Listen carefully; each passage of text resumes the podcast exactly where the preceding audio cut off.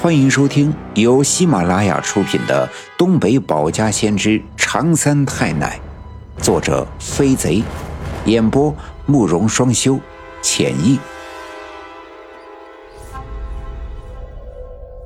第二百六十六章，再发作怪病愈凶恶，陈俊生难逃死亡劫。刘振刚壮着胆子，拿着手电筒。悄悄地来到了刘耀宗家后面的梨树园子，他心里明白，这黑烟不同寻常。要是换做之前，他肯定会把这事儿跟我奶奶商量，因为他知道我奶奶总会找到解决的办法。但如今我奶奶已经故去，再加上这事儿，除了自己壮着胆子、硬着头皮亲自去，却没别的办法。自从那天无缘无故的冒了那么多的黑烟。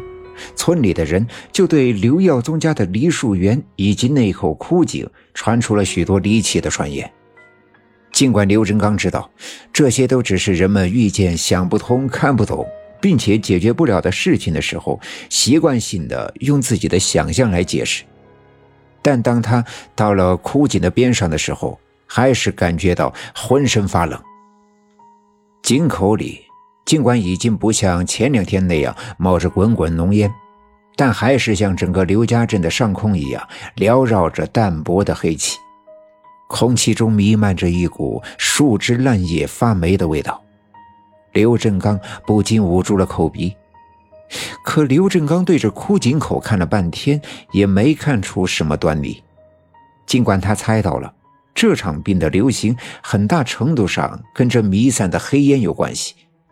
但却找不出这黑烟到底是怎么回事他正在犹豫着是否该壮着胆子爬到井底去看看，突然听见对面传来一阵脚步声。他抬头循声望去，看见我正从东面迈步走来。大勇啊，原来是你这孩子呀！你咋从后边走来了？自己一个人？刘振刚站直身子，冲着我问道：“自从我奶奶过世以后，刘振刚每次看到我，总会觉得有些难过。其实，刘耀宗的屋里冒出黑烟的那天，我并不在场。而引起我注意的，一来是我看到了又有那么多的鬼魂出现，而且我知道村子南面小树林的那个树洞与刘耀宗家的这个枯井是连通着的。”所以，这枯井里冒出的黑烟，一定是与王革命家院子里前阵子冒的黑烟有着密不可分的关联。二来是我听说这几天呀，村子里有很多村民都离奇古怪的得了病，我猜想也一定与这黑烟有关。自从我奶奶去世以后，遇上这种事儿呀，没人商量。便只好自己在屋子后面的田地里的小路，来到了刘耀宗家后面的梨树园，也像刘振刚一样，打算到这枯井附近一探究竟。刘振刚问我，我刚要搭话，突然听见村部的大喇叭轰隆隆的响了两声，有人用大喇叭喊道：“振刚，你在哪儿呀？赶快到村部来！”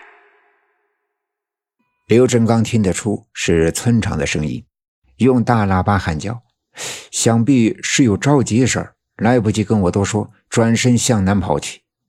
村子里的大喇叭原来是刚解放的那阵子，村子里成立生产队的时候用它来喊话，召集大家伙开会或是有什么重要的事情宣布的时候才用到。这几年用的就更少了，除非发生什么紧急的事情。几个月之前，我三更半夜的被大黑狗领着去了东山脚下的营地，误打误撞的救了血蛇藤的那天晚上，我爸爸到处找不到我，曾经动用过一次大喇叭，喊村里的人帮忙寻找。在那之后，这是第二次，于是我也跟在刘振刚的身后迈步向南，从刘耀宗家的东院墙边跑过，上了村里的小路，直奔村部。还没等我们进了村部的院子，就看到村部门口围了一大群的人。刘振刚一眼望去，就知道大事不好。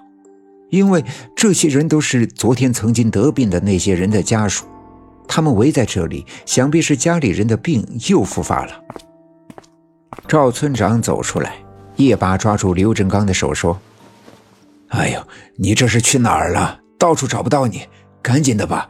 又有好多人犯了上次的病。”果然不出刘振刚的所料，刘振刚知道大事不妙，对赵村长说：“赶紧。”给县城里打电话，我看这并不简单。